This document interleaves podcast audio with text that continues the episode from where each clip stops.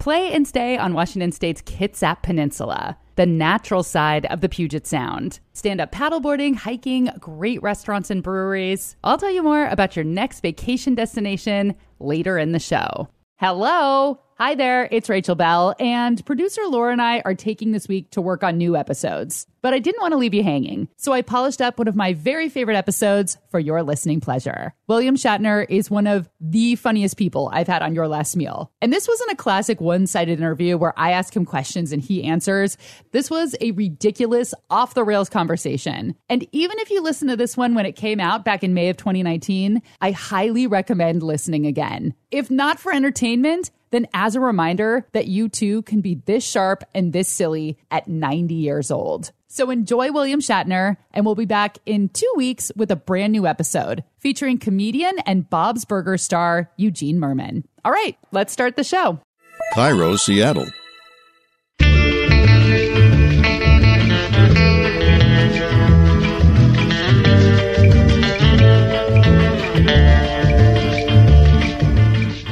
Rachael Belle, and this is Your Last Meal, a show about famous people and the stories behind the foods they love most.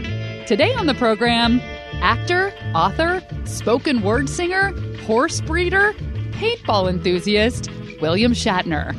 Shatner is best known for playing Captain Kirk on Star Trek. Well, before we talk about food, I want to go back to the late 1960s for that first interracial kiss between. Oh, please, you don't know, want to do that. You guys are in for a treat. I've never said this about a grown man before, but William Shatner is sassy. He is funny, he is sharp, and he has played so many parts in his 88 years that my finger is tired from scrolling down his IMDb. And he's still coming up with ideas for shows. He's hoping to pitch a show called MILF Moms I'd Like to Feed. Uh, women who uh, get pregnant get weird about their food. So maybe that is something that we would uh, address. There is, of course, a cliche that women crave all kinds of strange things when they're pregnant. But research done by psychology professor Dr. Julia Hormes shows that the whole pickles and ice cream thing is actually a myth. It's a fascinating interview about the science and cultural influence of cravings. And have you ever had Mexican sushi before? Have you ever heard of Mexican sushi? It is a specialty of Sinaloa, Mexico, and it's actually pretty hard to track down in the United States. There is one Mexican sushi restaurant in Washington state, and I took a field trip to Sushi Nola in Kent, Washington. Inside there's chicken, shrimp, carne asada, and then you got also cream cheese. We use a lot of cream cheese and avocado. All of this is coming up. But first, my interview with the weird and wonderful William Shatner. Morning. Good morning, William Shatner. How are you? Really good. How's the quality of sound? Not a speakerphone, but just easier that way. It would sound much better if it wasn't on speaker, though, and we're always going for that. Well, then here you are. Oh, yes, that is much better. Like a little chocolate in my ear, which I've never said before, and I hope I A never say that little again. Chocolate? That was weird. A little chocolate? Is that what you said? Yeah, a little like a little chocolate a little fountain chocolate. in my ear. I yeah. had a um, I had an avocado toast uh, the other day that was so much more tasty than others that I have had due to the fact they had a sprinkle of honey uh, like layered through it. So the honey and the and the guacamole, which is a weird combination, really it was just a touch of chocolate in the night. yeah, I thought you were going to say it had chocolate on it, and I was like, "Where did you get this? I would no, like to but, go there but too." I've been looking at mole with some interest. Me too. I was just having this conversation last night that I want to try it, and I think With whom? with my boyfriend, if you must know, you jealous man. Yes, and where were you when you were having this conversation? I was sitting on my couch and we were eating a dish. And where was he? he was sitting next to me. How close? I would say about six to eight inches. That's not quite. You're breaking the bubble there, you know. Really? Too close or too far?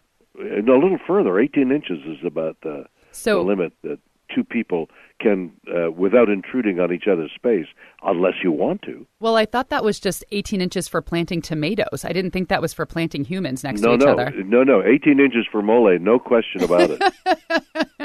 I love that you're eating avocado toast, America's most trendy uh, toast of the moment. Is it really? Oh, I've been yeah. at it for years now at a particular restaurant that I don't need to mention, but uh, they they're they're known for their uh, It, because the the avocado toast depends a lot on the toast. What kind of toast do you like? Well, but that's it. You see, they make their bread at this restaurant, and it's toasted to a particular crispness. It, but it, it can't be too crisp because then it breaks. But it can't be too mealy because then it just bends. So somewhere in between is the ultimate toast with the avocado with just a, a hint of heat from some peppers, maybe. And then with the toast, you can't have it too toasty because then all of a sudden you've destroyed the roof of your mouth. Well, that's it. Mm-hmm. The the quality of the toast it, to me is just as important as the quality of the avocado. William Shatner, toastologist. Yes. Avocado toast has been hashtagged more than 1,200,000 times on Instagram. It's delicious, it's trendy, it's everywhere, and it's controversial. In 2017, on Australia's version of 60 Minutes, an Australian millionaire went viral for saying that millennials can't afford to buy homes because they waste all their money eating expensive avocado toast at brunch. And no one seems to be able to agree on who invented it. But as far as the Instagrammable avocado toast served in trendy cafes today, that prize just might go to Australia. Mari Uyehara wrote a big piece for Taste on tastecooking.com and she says an all day cafe in Sydney called Bill's is where it all started. So, according to the article, in 1993, the owner, Bill Granger, was a 22 year old with no cooking experience who needed to come up with a healthful breakfast menu that athletic, body conscious, bikini clad Aussies would actually want to eat. So, he laid out slices of avocado over sourdough toast. He added a squeeze of lime, a drizzle of olive oil, and a fistful of cilantro leaves. And that simple dish became an instant success. But in the end, it was neither the United States or Australia who really invented the concept of putting creamy avocado on bread. Avocados are from Mexico, and tortillas are a form of bread. Taste says the Aztecs thought of avocados as a fertility fruit. So the Spanish word for avocado is aguacate, which is derived from the Aztec word for testicle. They think this may be the case because avocados grow in pairs on trees. I am loving this fact. And they were known as aguacates until 1915, which is when the California Avocado Association renamed them avocados. When we come back, William Shatner reveals his last meal, and in the third act of the show, I read that uh, you were conceptualizing a show called MILF. That's right. what would that show be about? Shatner reveals all when we return.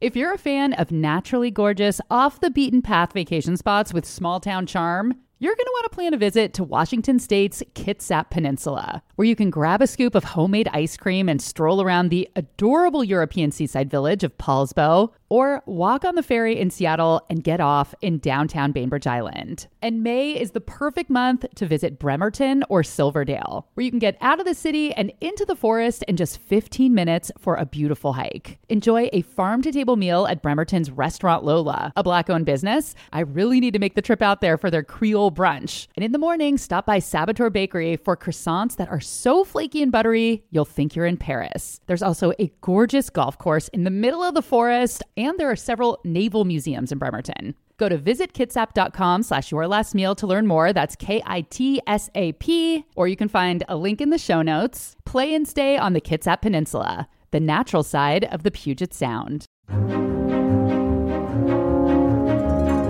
Listening to Your Last Meal, you might like watching my new TV show, The Nosh with Rachael Belle. We just wrapped up season one, so there are four tasty episodes ready for you to binge at cascadepbs.org. In episode one, I convince an East Coast skeptic that Seattle now has fantastic bagels. And in the season finale, we go truffle hunting, just about an hour outside of Seattle. Episodes are a quick bite just eight and a half minutes long. So grab a snack and cozy up with the Nosh. Available anytime, anywhere at cascadepbs.org or find a link in the show notes.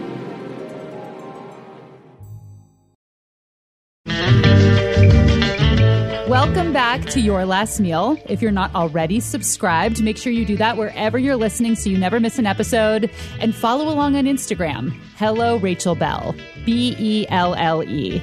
All right, back to the show. The time has come to find out what William Shatner wants for his last meal. That uh, avocado thing sounded really good. I uh, I'm a real sushi aficionado. I really love the simplicity and yet the complexity of Japanese uh, cuisine. On the other hand, Mexican uh, cuisine is taking uh, its rightful uh, stage uh, in the world, and a great Mexican. Con- we were talking mole and avocado and rice and beans, and I mean, a, a sophisticated Mexican cuisine is really good and healthy. What's your favorite dish right now? I'm going to go. I haven't had breakfast, and I'm thinking, where do I want to go for lunch? I'm thinking Mexican, but sophisticated Mexican, Mexican with a with an expert's touch. And since I don't know too much about mole, I might like to try a little chocolate in the night. Everything's coming full circle for us. I know. Full circle is where it's at, my dear.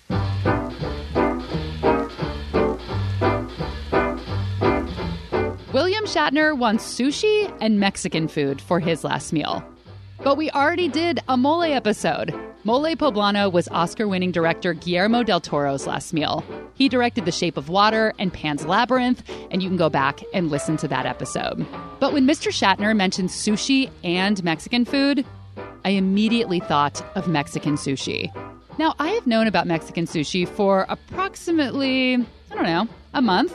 I read an article in Eater that was written by my friend Naomi Tomky about a Mexican sushi restaurant in Kent, Washington called Sushi Nola. And I learned that Mexican sushi is a very, very rare thing in the United States. The sushi is made with rice and seaweed, like you might expect, but that is where the similarity to Japanese sushi ends. These rolls are stuffed with carne asada, imitation crab, fried shrimp, all in one roll, and cream cheese is a starring ingredient in every roll. I drove down to Kent to chat with Anayansi Reyes, who co owns Sushi Nola with her mom and sister. We're from Sinaloa, and the sushi started like around on the 2000s. We don't really call it over there Mexican sushi. We call it more like Sinaloense sushi because it's more like in the part of um, Sinaloa. There's other parts of Mexico where they don't really know the sushi. How did it come to Sinaloa? So I guess this um, Asian guy came. He was making sushi there, but he was making like you know Japanese sushi. And then there was this guy. He's like, "Oh, I want some carne asada on my sushi."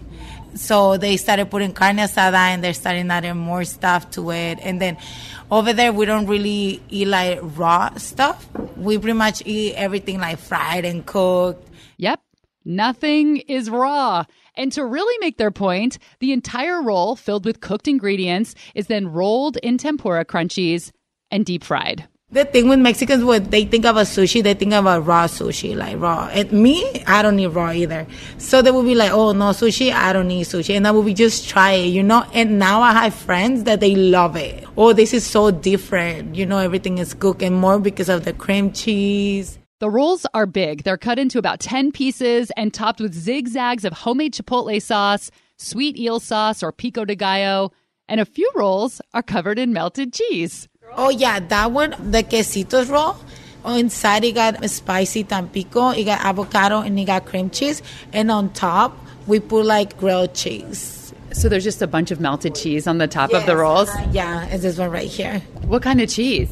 I would use pepper jack cheese. And what does it come with on the side? Put carrots on the side, and then the chile güerito is like this pepper, but it's not too spicy. You will ha- grab like a bite of the sushi and then a bite of the chile. So that one's like filled with cheese and topped with cheese. So is it just kind of like melty, oozy, squishy in your mouth? Yeah. The other one that um, we have it out is the jalapeno roll. That one's pretty good. Inside, um, we got shrimp, steak, avocado, cream cheese, and then outside we get more cream cheese, uh, Monterey Jack cheese, bacon, and jalapeno. So you can eat with chopsticks, but my plate of sushi came with a fork, which Anayansi said is how most people in Sinaloa eat their sushi. And I had the Cielo, Mar y Tierra roll, which translates to sky, sea, and earth. So you have the chicken, which represents the sky, you have the imitation crab and the cooked shrimp, which represents the sea, and the carne asada, which represents the earth. Oh, and of course, the fourth earthly element cream cheese. Cream cheese is everywhere. And if you ask for it, you can get the special soy dipping sauce. When you go to like the um, Japanese restaurants, they'll have like soy sauce, but it's too salty. So we made a new one, and we use soy sauce. We put lime in it, and also orange juice. It tastes really good. It is really good. The zingy lime and the slight sweetness from the orange juice really does mellow out the salty soy sauce. And the lime is almost necessary because you're trying to cut through cream cheese and meat and a deep fried crust. It actually is perfect, and I kind of want to add lime to my soy sauce from now on. But if you're looking for ginger and wasabi, you're not going to find it here. Instead, there are at least six different kinds of Mexican hot sauce on every table. Although Anayansi says Mexicans don't traditionally use hot sauce on their sushi rolls, it's there for the rest of the seafood focused menu. They also serve fish tacos and ceviches, aguachiles, and several fish dishes native to the Sinaloan region, which is on the west coast of Mexico across the Gulf of California from Baja. Anayansi says most of the recipes are her mom's. We moved here like um, on tu- ¿qué 2017. We moved here 2000, 2007, my mom, my sister, and I. We were also always like working on restaurants, but my mom, she's like a really good cooker. Like anything she does, it's really good.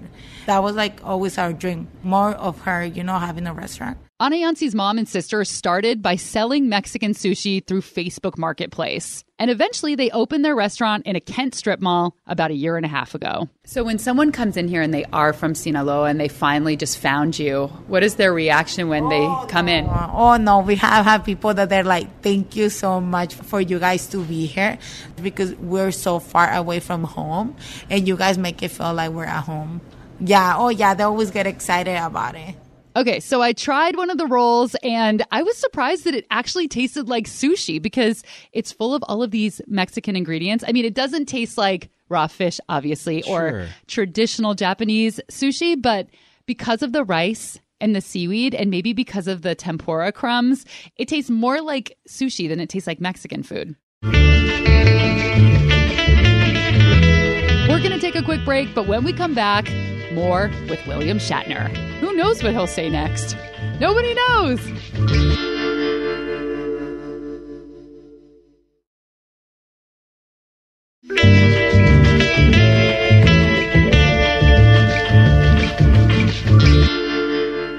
At 88 years old, William Shatner's career is still alive and well. You have a never ending list of projects that you're working on. It's like you're always coming out with a new album and a new show and you're pitching something. Do you get tired of people asking you, when are you going to retire? Or, wow, look what you're doing at your age? Is that annoying to yeah, you? yeah. Both of those things are uh, are an anathema to me. So don't even. We're not even going to go there. Good. I read that uh, you were conceptualizing a show called MILF Mothers I'd Like to Feed. That's right. What would that show be about? Well, I, I it's um, a, a, a, a, I, I, I'm about to say something that it doesn't want to look good. Wouldn't look good in print. Perfect. Um, uh, yes, Mothers I'd Like to Feed is uh, the title of a uh, cooking show that we're kind of organizing and trying to sell. I've gotten both positive and negative reaction. what would it be about? What do you mean? What would it be about? You'd cook something, and uh, a mother would uh, eat it and uh, enjoy it. Okay, whether she likes it or not. Well, I mean, if she was lactating, we'd get her. We'd be uh, We'd feed her something uh, else. Well, I'll tell you, I have a uh, a dog right now. Uh, I have two Dobermans at home. One is a female, and she's in heat, and I mean really in heat today, tomorrow, uh, and I don't want her bred. We've got a male dog uh, at the house as well. Uh, so she's gotten weird about her food, and I guess uh, women who uh, get pregnant get weird about their food. So maybe that is something that we would uh, address in uh, MILF. Well, if I may suggest a spin off show, MILF, Mutts I'd Like to Feed, all about pregnant and in heat dogs. I'm available to work on the show with you. Very free. uh, well, you're, you're available to work. Yeah. Okay. uh, we'll we'll we'll work something out. Okay, perfect. All right. There's a lot to sift through in what you just heard. But what I'm going to focus on is pregnant women have wacky cravings, which is a story that's completely embedded into American culture. When I have a friend who gets pregnant, one of the first things I ask them is, What cravings are you having? What have you been wanting to eat since you got pregnant? But Dr. Julia Hormes, professor of psychology at the Albany State University of New York, published a study about cravings, specifically looking at pregnant women. And the findings are fascinating.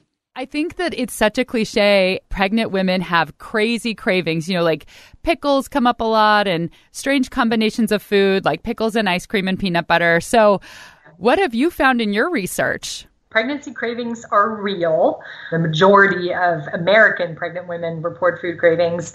Um, they just tend to not be caused necessarily by anything that's happening in the body during pregnancy. It's more psychological and actually cultural factors. And then you mentioned that pregnant women crave crazy combinations of things. We have not found that to be the case in our research. The pickles and ice cream actually is pretty rare. Um, turns out that pregnant women in the US tend to crave the same things when they're pregnant that they tend to crave when they're not pregnant. And that tends to be the pizza, ice cream, french fries, cookies, chocolate, candy, those types of foods, not necessarily the crazy combinations. We don't find much evidence for that. Dr. Hormes says cravings are actually a very American thing. To crave something, pregnant or not, is not universal. So, cravings tend to be more common in women than men, at least in the US. And they also tend to coincide with particular times during uh, a woman's life, um, in particular pregnancy, which you obviously mentioned, and then also menstruation is often cited as a big trigger for cravings. And so, because of that, people kind of focused on the obvious explanations, right? It must be something related to hormones.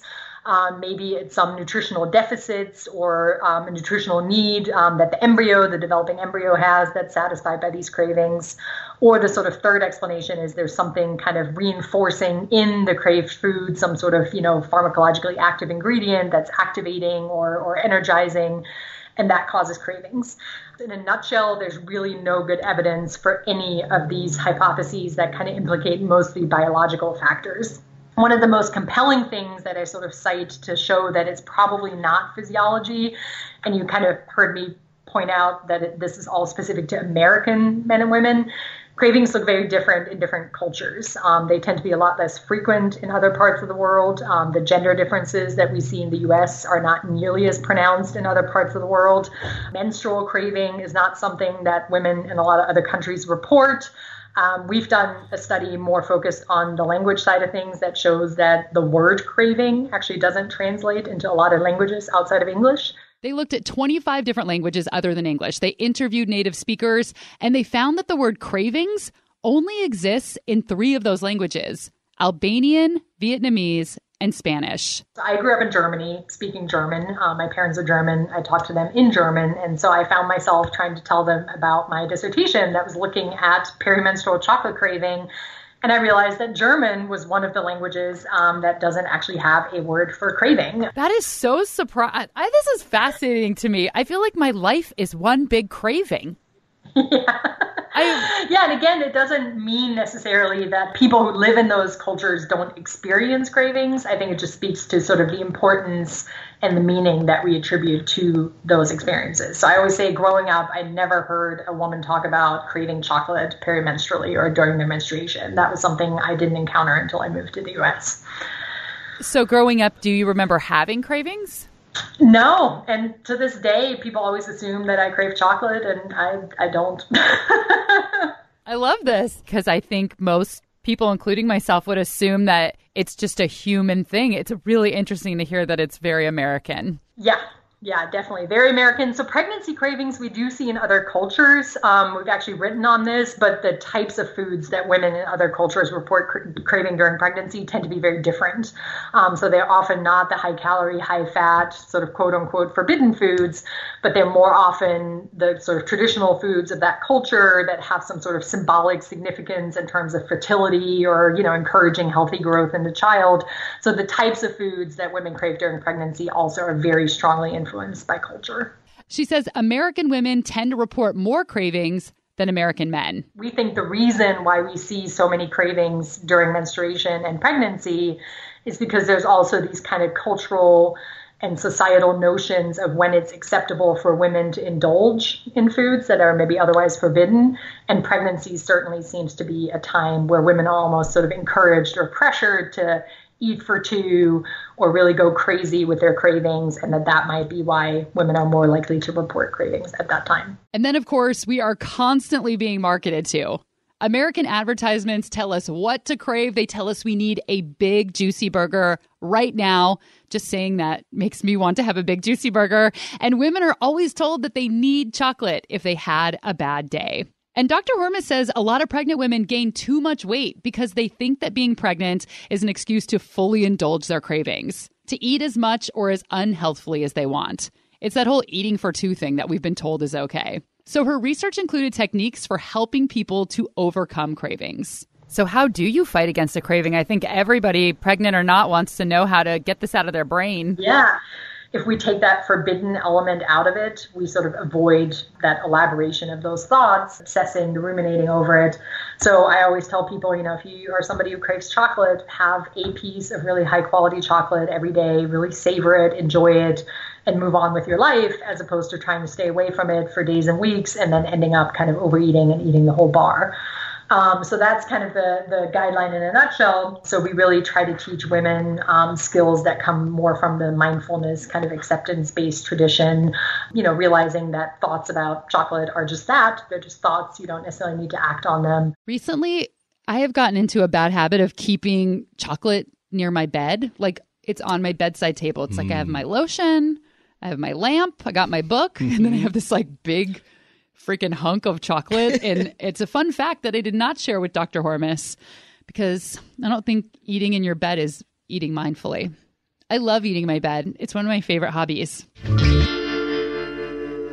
Back to William Shatner. He has a show on Ora TV called Brown Bag Wine Tasting. In Brown Bag Wine Tasting, I have gone out with a brown bag under my arm, a bottle of wine, and solicited anybody that I could find, uh, mostly just people Got a couple of guys working on the road, so we set up a interview. He, taste this wine and tell me what the wine tastes like in terms of traffic. Or I had a great musician bring his clarinet, taste the wine, and play me music that would tell me what you thought of this wine. That kind of thing. What kind of wine do you think would go best with avocado toast? A very bright French Chardonnay. What kind of wine do you think would go best with paintball? Uh, the red wine that is sold for five dollars a bottle. What kind of wine do you think milfs want to drink? Champagne. ding, ding, ding. All answers are correct. And that was William Shatner's last meal. Thanks to Anayansi Reyes, co owner of Sushinola in Kent, Washington. They have live music every weekend, either mariachi or norteño bands, which is native to the Sinaloa region. Go get your fill of music and big, fat, deep fried Mexican sushi. I love mariachi. I was watching your face. I knew something was exciting That you. is very exciting. I'm going. Okay, go. Bye. Bye. And special thanks to Dr. Julia Hormes, professor of psychology at the Albany State University of New York. Don't tell her that I eat chocolate in my bed. This episode was produced by Laura Scott and me, recorded by Aaron Mason. Original theme music by Prom Queen. I'm Rachael Belle, and this is Your Last Meal.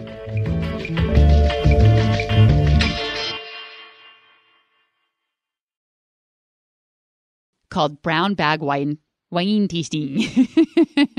brown Bag Wine. he loves wine. So the Spanish word for avocado is aguac aguacate. Aguacate.